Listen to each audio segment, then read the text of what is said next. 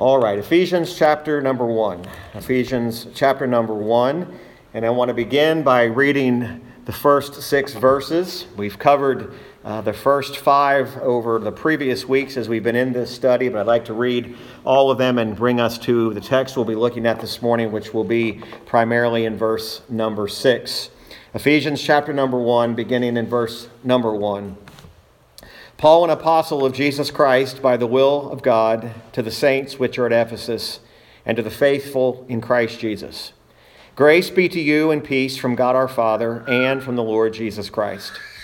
Blessed be the God and Father of our Lord Jesus Christ, who hath blessed us with all spiritual blessings in heavenly places in Christ, according as he hath chosen us in him before the foundation of the world, that we should be holy and without blame before him in love having predestinated us unto the adoption of children by Jesus Christ to himself, according to the good pleasure of his will, to the praise of the glory of his grace, wherein he hath made us accepted in the beloved.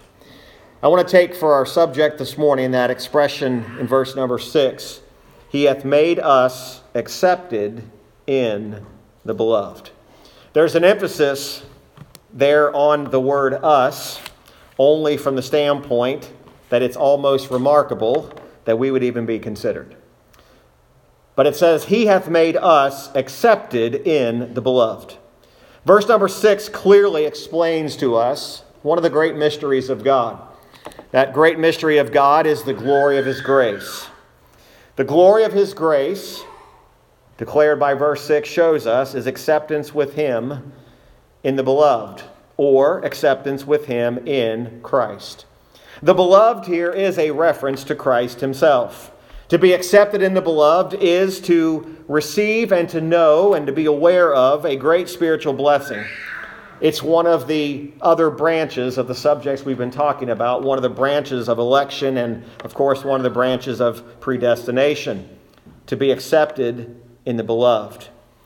We have sung about it today, we have read about it today, and now we're considering again how great the love of God that we've received from God the Father and from the Son must be. We have to consider this love, and we've got to consider that the central theme of this love is found in Christ, who's called the Beloved. The word beloved, I just did a quick view this morning, is mentioned no less than 106 times in Scripture. We can trace that title throughout the Lord Jesus Christ's ministry, but we can also trace it back through the words that the Lord, the God the Father, said of his own Son. He used the word beloved. To God the Father, Christ was beloved. The word beloved also shows us or gives us a picture of God's pleasure. To be one of the beloved means that you have the pleasure of God. To have the pleasure of God means that we must have the pleasure of the Son. So we've got to see the significance of it. You cannot be one of the beloved apart from Christ. It is, it is spiritually impossible to be beloved of God and to be outside of Christ. So the significance comes in, we'll begin to talk about the reality of when did God the Father use this term beloved the most with regard to his own Son. He used that terminology primarily when Jesus was here on this earth. We refer to that as the incarnation. We refer to that as the time that Jesus left the throne of heavenly glory from the right hand of the Father and came to this earth, took on that robe of human flesh, never ceasing to be God for a single moment. It is in that terminology and in that environment that God the Father most uses the term beloved of his own Son. The term beloved is more used towards us after Jesus Christ has already ascended and gone back to the Father. I think there's some significance in that, and we'll deal with that this morning. But when we think about the significance of the virgin birth, we consider the significance of the incarnation of Christ, it draws our attention back to the object of God's love, the Father's love, which is Jesus Christ. The object of the Father's love is towards Jesus Christ, the beloved the eternal Son of God. If we think about it just in human terms, the idea of an incarnation is an almost unimaginable, unthinkable scenario playing out. How can it be that the Lord Himself sends His only begotten Son into this world to become the substitutionary sacrifice for sinners? While at the same time, while in the incarnation, or while he's got on this robe of human flesh, God the Father, who loves his Son, his beloved, is going to allow, and in many cases, pour out his own wrath upon his Son to suffer on behalf of unworthy sinners. That, in fact, is what the incarnation demonstrates to us. The love of God is never more on display than when Jesus Christ the Son empties himself of his royalty. He doesn't cease to be God, but he empties himself of all of his privileges, all of his rights, and he allows himself to suffer for the sake of unworthy sinners. The very pinnacle of our salvation rests on God's Father, on God, on the Father, God the Father's love towards the Son. The very pinnacle of our salvation rests on God the Father's love towards his Son. It is not the other way around. In fact, that God loves us first. No, we know the scripture teaches that God loved the Son. So, this word beloved, when it's used in reference to us, has to be viewed through the eyes or through the viewfinder of seeing Christ first. In other words, I cannot be counted as the beloved if I'm not in Christ because Christ is the beloved. The believer and their acceptance in the beloved truly surpasses anything our minds can even begin to think about. To have acceptance with a perfectly righteous, perfectly holy God really boggles the imagination and it really it's almost unthinkable to describe. But it has to be viewed through the idea of the glory of God and the riches of his grace. You see, when we think about the word grace, the glory of His grace, God is essentially glorious. God is essentially glorious. When God glorifies His grace, He is glorifying His entire character. So if grace is essentially God, and he is essentially glorious. It is the very aspect or very element of who he is, the essence of who he is. When he glorifies his grace, he is glorifying his entire character. Grace is the very platform in which all of his other aspects of his deity kind of reveal themselves.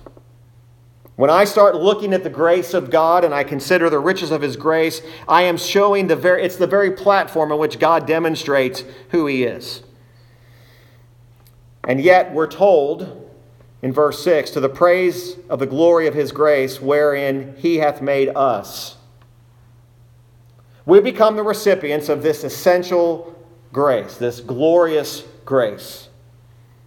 The Father accepts us only as he accepts his Son. Nothing I do makes me acceptable to God.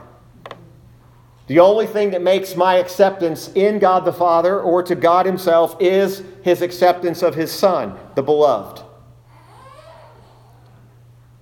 It humbles us to consider and to think because we all have an element of us that thinks there's got to be something good enough in me that God would at least count it count me at least partially worthy of his acceptance. But the reality is, biblically speaking, there's nothing in us that's worthy of his acceptance, even the very smallest minute detail of our life, no matter how, no matter how good we think we are. Acceptance is based upon his son, the beloved.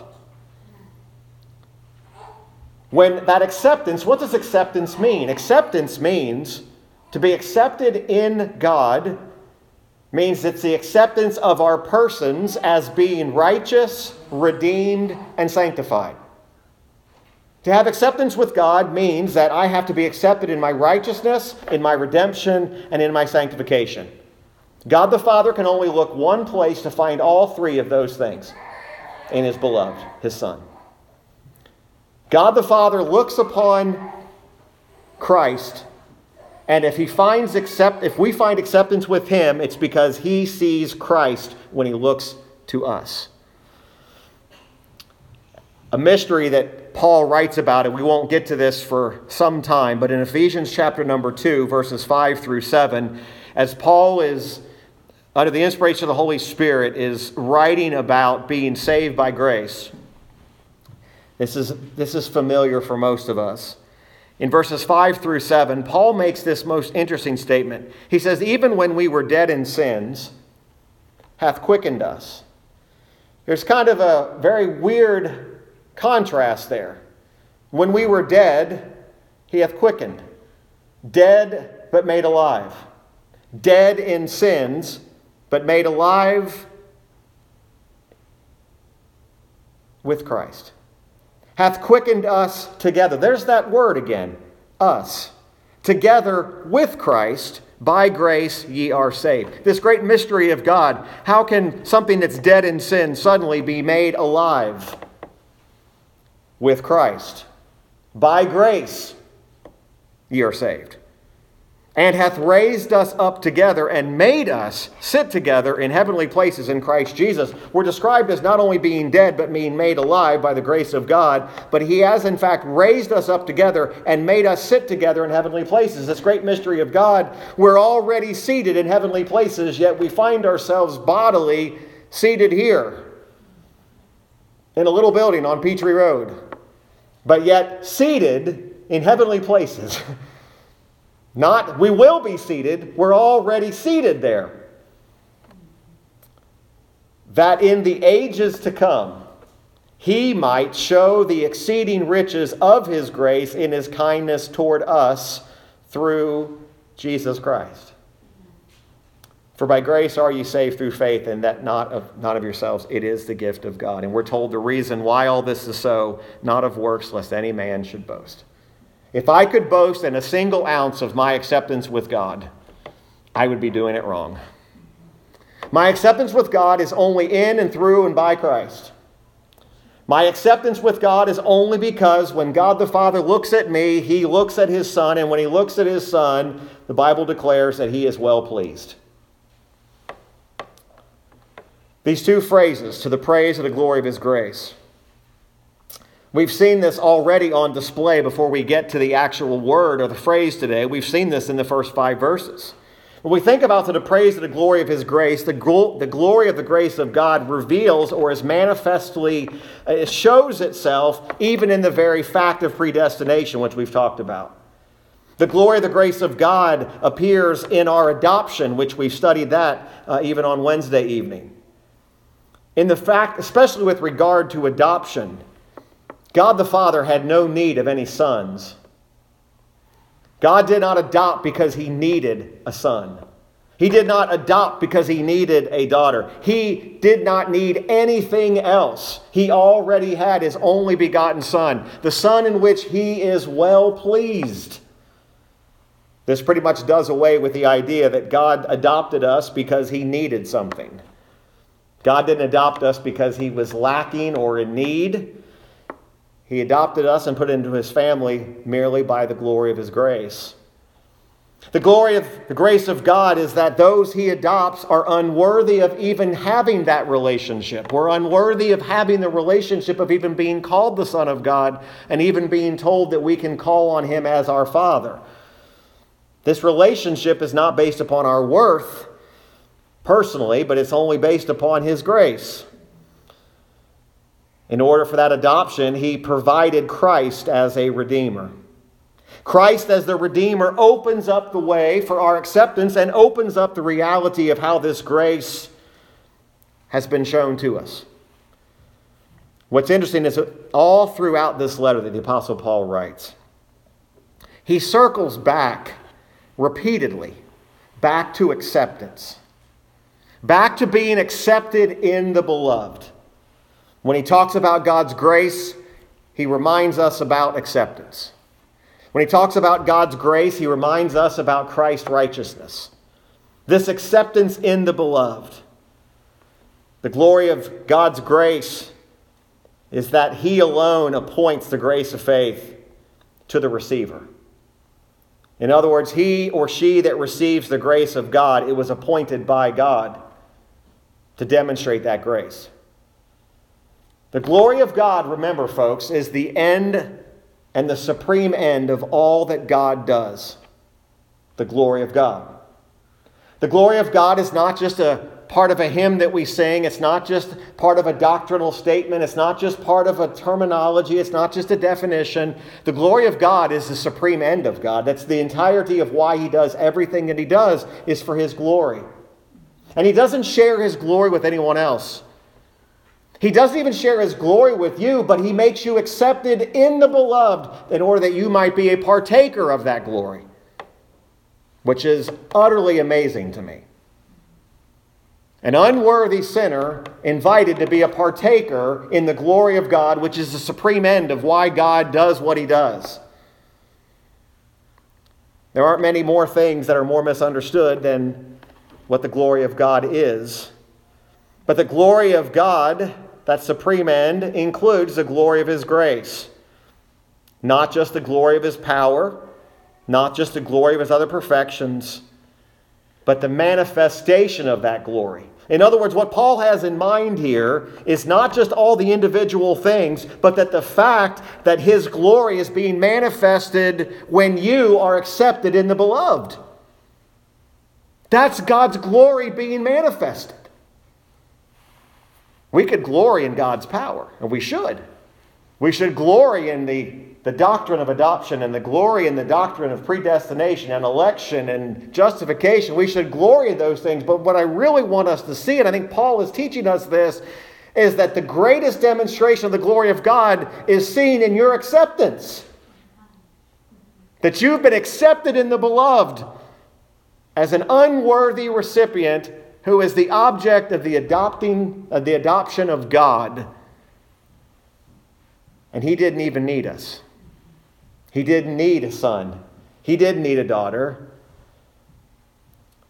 What's interesting is Paul, in, in addition to the word or the phrase, the glory of his grace, he uses the phrase or the word to the praise. Where is the praise coming from?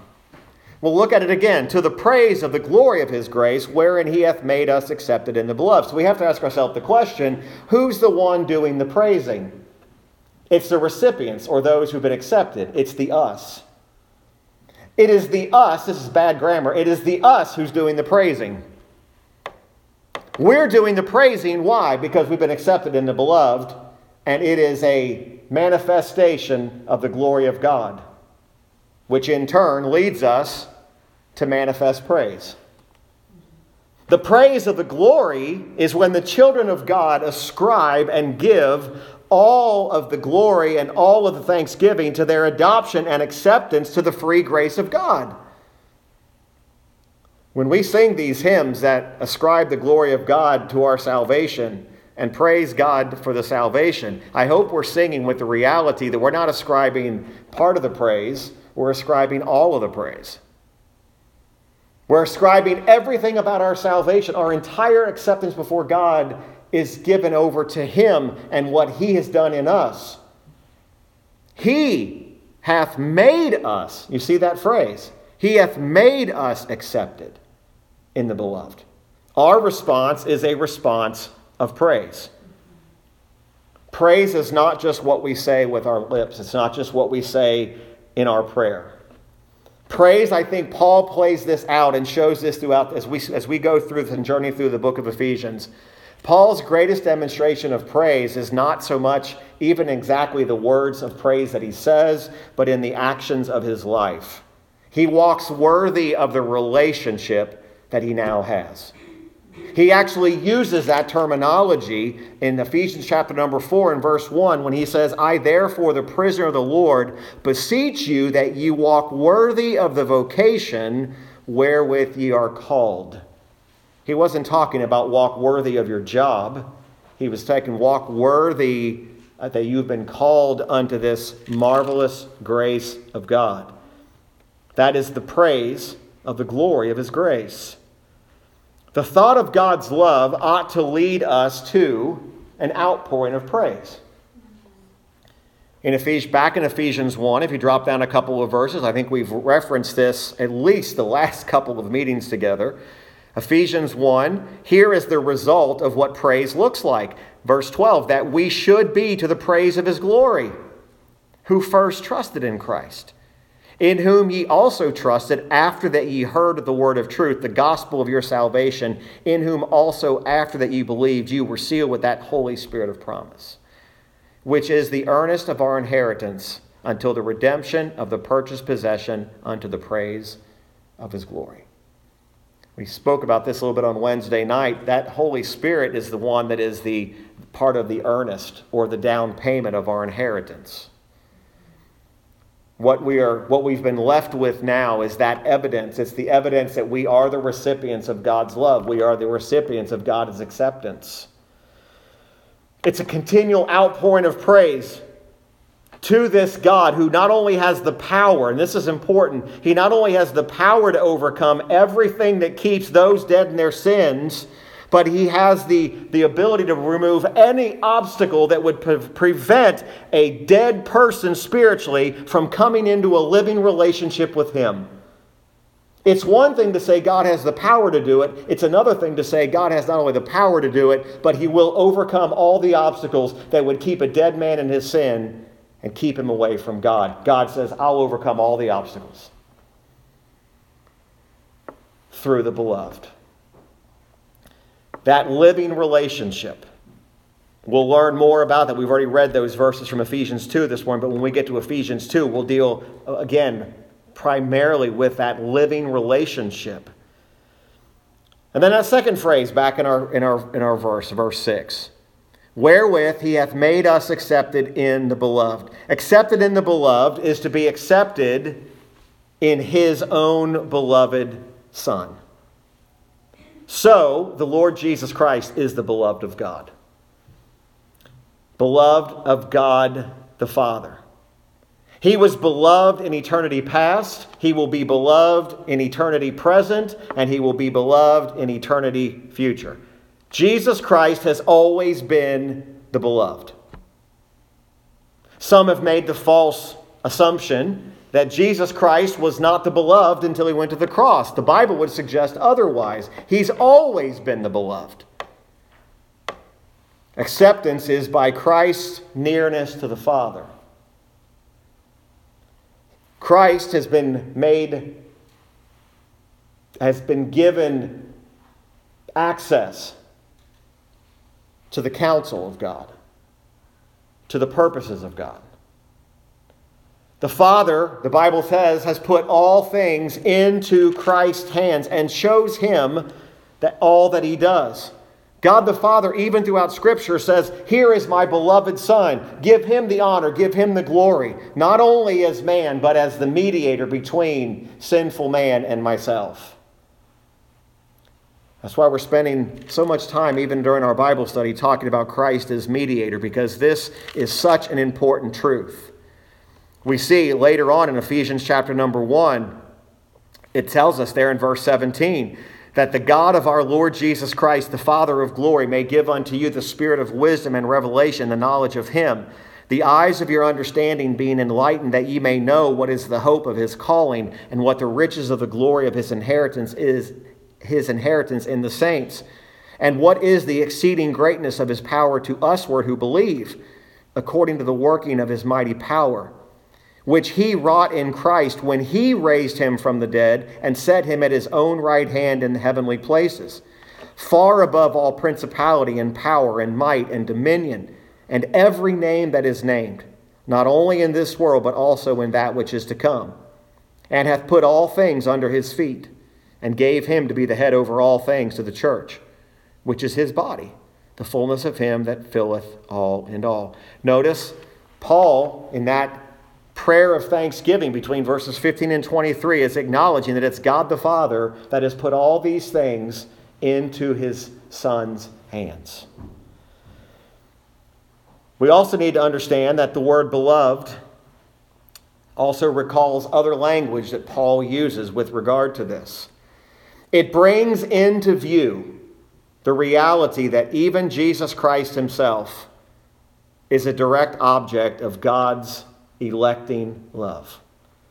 If you'll turn with me to Colossians chapter 1, verses 13 through 14, Colossians 1, verses 13 through 14. We see, again, I mentioned as we introduced Ephesians, that Ephesians and Colossians cover a lot of the same material. It covers it from a little bit different of a viewpoint, but the material is very similar. But he says there in Colossians 1, verse 12, he says, Giving thanks unto the Father, which hath made us meet or fit to be partakers of the inheritance of the saints in light, who hath delivered us from the power of darkness, and hath translated us into the kingdom of his dear Son, in whom we have redemption through his blood, even the forgiveness of sins. Paul, as he's speaking here, remarks about giving thanks unto the Father, which has made us. There's that phrase again we saw in Ephesians, wherein he hath made us. We see God the Father and his operation here. He is the one that has made us acceptable, to made us worthy through his Son. It gives us this wonderful picture. 1 Peter chapter 1 verses 18 through 21. 1 Peter 1 verses 18 through 21.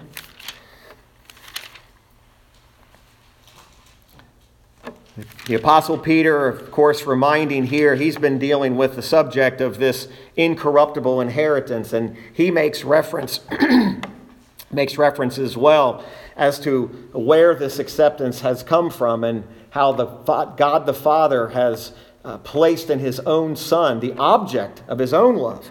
1 Peter 1, verse 18 For as much as ye know that you were not redeemed with corruptible things as silver and gold from your vain conversation, received by tradition from your fathers, but with the precious blood of Christ, as of a lamb without blemish and without spot, who verily was foreordained before the foundation of the world, but was manifest in these last times for you, who by him do believe in God, that raised him up from the dead, and gave him glory that your faith and hope might be in God. We see the Father has placed the emphasis on the Son as that sole object, that sole way of acceptance. Probably the two most familiar illustrations of when God the Father actually spoke the words beloved about his Son appear at Jesus' baptism and at his transfiguration. Let's first of all look at the Father's words at the baptism of Jesus. We'll look at the account in Matthew chapter 3, verses 13 through 17. Matthew 3, verses 13 through 17. And you'll see the Father using that word, beloved. Matthew 3, verses 13 through 17. Some of your Bibles actually might have a, if it's a study Bible, or uh, may have even a title here that says something along these lines The Baptism of the Beloved Son. Verse 13 says, Then cometh Jesus from Galilee to Jordan unto John to be baptized of him. But John forbade him, saying, I have need to be baptized of thee, and comest thou to me?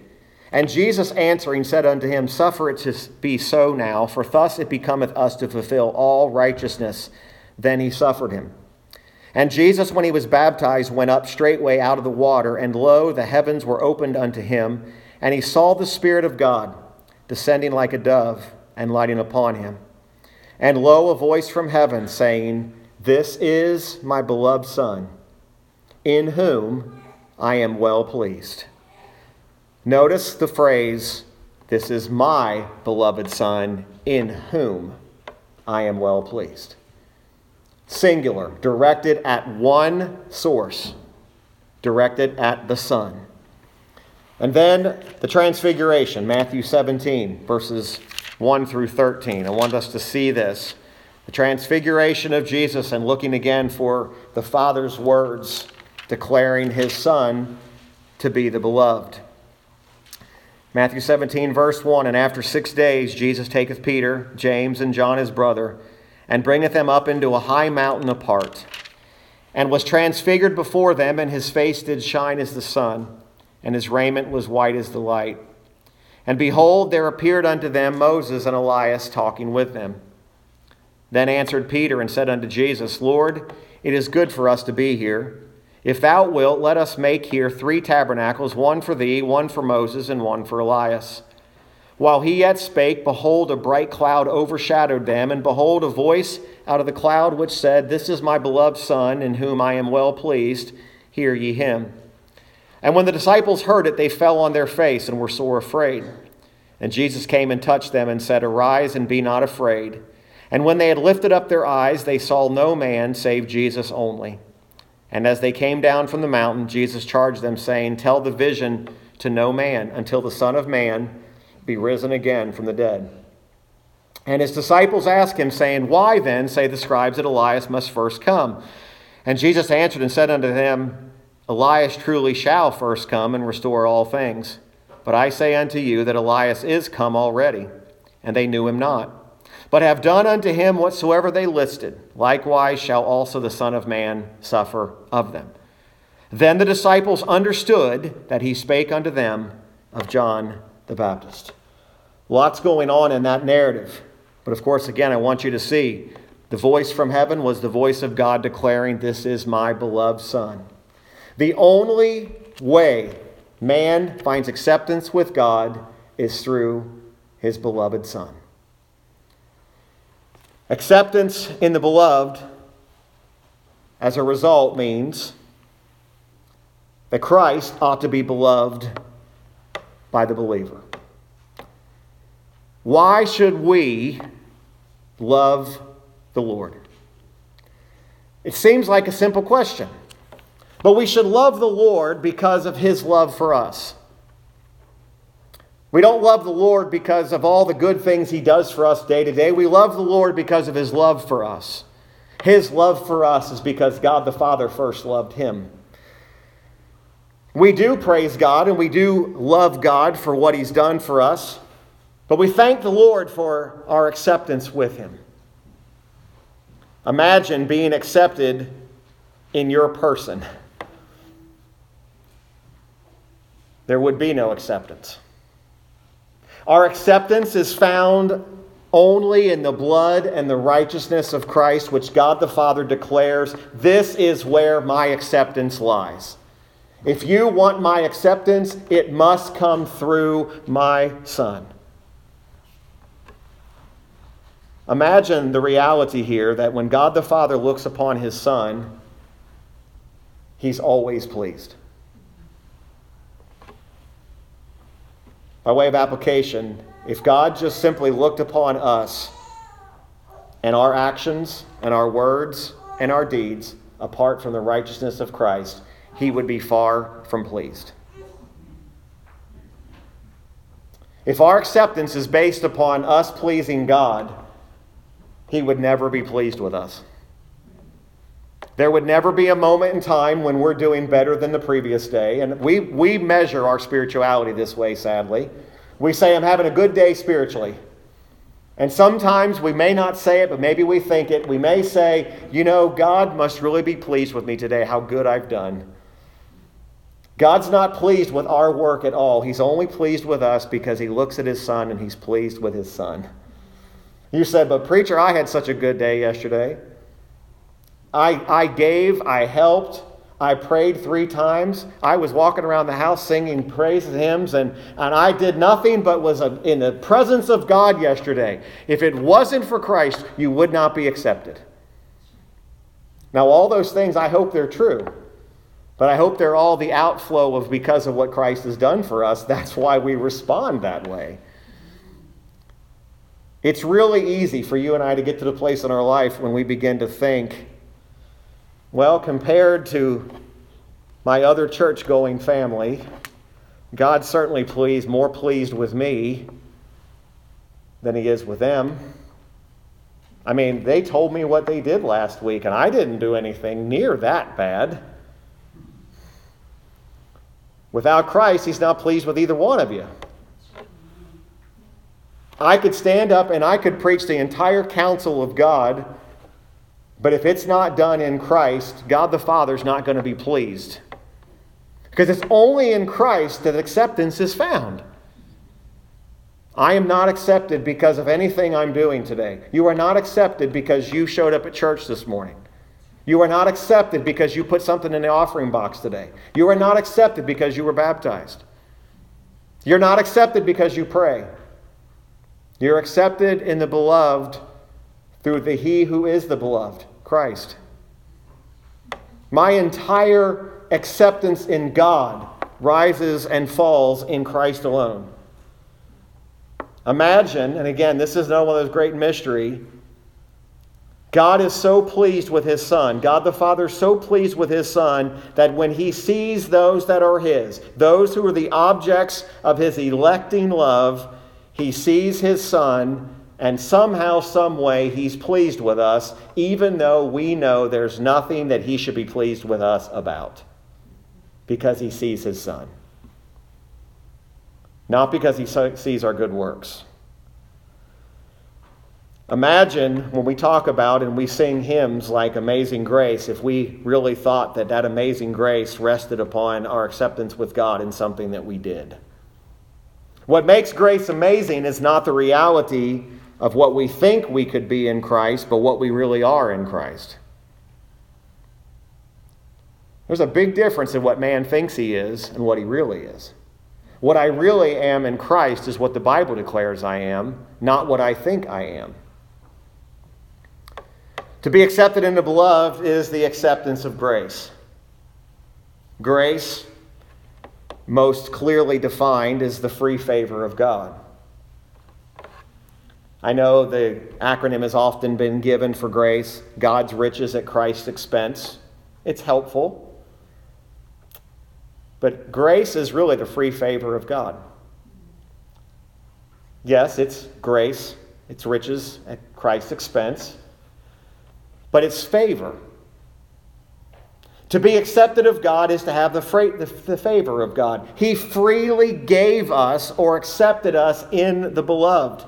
It was the riches of His grace that grants us our standing in Christ. That's why it links all these things together. If the Apostle Paul had just written verse 6, and verse 6 was the first verse of the opening of this epistle, we would miss all the links in the chain. We would miss the reality that before we get to the acceptance, we cannot ignore the reality of adoption. We cannot ignore the reality of choice or election. We cannot ignore the reality of predestination, even though these words make many, many church going folk very uncomfortable. You want to stir up a hornet's nest, walk into churches and say you believe in predestination, and I'm telling you, you'll have a fight on your hand. You will have a fight on your hands. Man cannot stand the idea that God is behind it all. But yet it leaves us with one conclusion. If God's behind it all, all of my praise and all the glory only goes to one, and that goes to God alone. Remember when we did our exposition through Second Thessalonians? I've referred back to this a couple of times, but Second Thessalonians 2, when Paul was uh, dealing with the, the believers there, Remember, he was speaking to them not in an evangelistic way that they might come to Christ and repent. He was speaking to them, reminding them. Remember from our study in Thessalonians, there had been a, a deceptive letter that is by tradition believed to have been passed through that people thought they had missed the second coming of Christ. I'm sure you remember that. But Paul says in verse 13 of 2 Thessalonians 2, he says, But we are bound to give thanks always to God for you brethren, beloved of the Lord. Because God hath from the beginning chosen you to salvation through sanctification of the Spirit and belief of the truth, whereunto he called you by our gospel to the obtain of the glory of our Lord Jesus Christ. Therefore, brethren, stand fast and hold the traditions which ye have been taught, whether by word or, or our epistle. Now, our Lord Jesus Christ Himself, and God, even our Father, which hath loved us and hath given us everlasting consolation and good hope through grace, comfort your hearts and establish you in every good word and work. What happens to the believer, the true believer who knows their acceptance is found in Christ alone, is they find great comfort in these truths. I've said many, many times, and I won't bore you with all the details again. I never had a very peaceful, comfortable thought about my standing in Christ until I came to the realization by God's good grace that He was the one responsible for it. I spent more years of my earthly life struggling with the reality of am I really in God? And it wasn't until the truths and the comfort came, understanding, because, son, this is not about what you've done. This is not about who you are. This is not about your worthiness. This is not about you bringing me anything I don't need, because you've been missing the, the true pinnacle of this. This has all been by my grace which leads me to only go one place. It leads me to go humble. It doesn't lead me pride. It doesn't lead me arrogance. It brings humility because I can't, for any reason, and still to this day, I can't give God one good reason why He saved me. If somebody put me in a corner and say, Why did God save you? I would have to say, He saved me by His grace. Well, certainly they might say, You certainly must have done something to earn His favor. No, I didn't. If anything, if it would be possible, I went into the negative. Right? If, if you judge me by my works, if you judge my acceptance of God by what I do every day, I'm millions of deeds into the negative. So even if I started doing a whole bunch of good works today, I'd never catch up. I'd never be able to even get back to level. Why? Because God knows exactly who I am and knows exactly that apart from Him and His grace, nobody's accepted. All the human mind feels more comfortable in saying, I earned my acceptance with God. And maybe that's because part of our society promotes that. You want to be accepted by a group? Do this, this, and this. You want to be accepted by a particular ideology, idea or, or ideology? Then do these things. The reality is, is God didn't need anything from us. And still to this day, I'm not doing anything for God that adds to my acceptance with Him. Think about it this way Christ is so eternally acceptable to God the Father that acceptance is sufficient to extend over all those who are in Christ. I don't know how many millions, and that may not be the right number. You know, people who say, if you believe in election, that just means a very small amount of people are going to be saved. I don't necessarily take that opinion. I believe, and that's again, I can't back this up scripturally because I don't know a man, I don't know a man or woman's heart. But I believe there are billions of people throughout all of eternity, throughout all of history, who God has set his love upon. And we get so caught up in the realities of saying, that just seems so unfair. Billions of people God has set his love upon. But Christ is so acceptable to the Father that no matter how many more generations go, no matter how many more decades, years, centuries that this world goes on, where God is still calling men to himself, Christ will be just as sufficient for the many, many more millions of people, if it be, who are brought into the family of God. And every one of them, their acceptance will have to be in Christ alone. Every believer that is accepted before God is accepted through Jesus Christ. Nothing comes but by him. We begin and we end where we began. He hath made us accepted in the beloved. Be encouraged be comforted in the reality of why you are accepted. And it is through Christ and through Christ alone. Let's finish this morning with our reading from the Valley of Vision. We're on page 334. 334. And this is entitled A Disciple's Renewal. It's in chapter number 8. And we'll read and we'll pray and we'll sing a closing hymn together. A disciple's renewal. Oh, my Savior, help me. I am so slow to learn, so prone to forget, so weak to climb. I am in the foothills when I should be on the heights. I am pained by my graceless heart, my prayerless days, my poverty of love, my sloth in the heavenly race, my sullied conscience, my wasted hours, my unspent opportunities. I am blind while light shines around me. Take the scales from my eyes, grind to dust the evil heart of unbelief. Make it my chiefest joy to study thee, meditate on thee, gaze on thee, sit like Mary at thy feet, lean like John on thy breast, appeal like Peter to thy love, count like Paul all things done. Give me increase and progress in grace so that there may be more decision in my character, more vigor in my purposes, more elevation in my life, more fervor in my devotion, more constancy in my zeal. As I have a position in the world, keep me from making the world my position. May I never seek in the creature what can be found only in the Creator. Let not faith cease from seeking thee until it vanishes into sight. Ride forth in me, thy, thou King of kings and Lord of lords that I may live victoriously and in victory attain my end. Let's stand together and we'll sing the hymn, When I Survey the Wondrous Cross.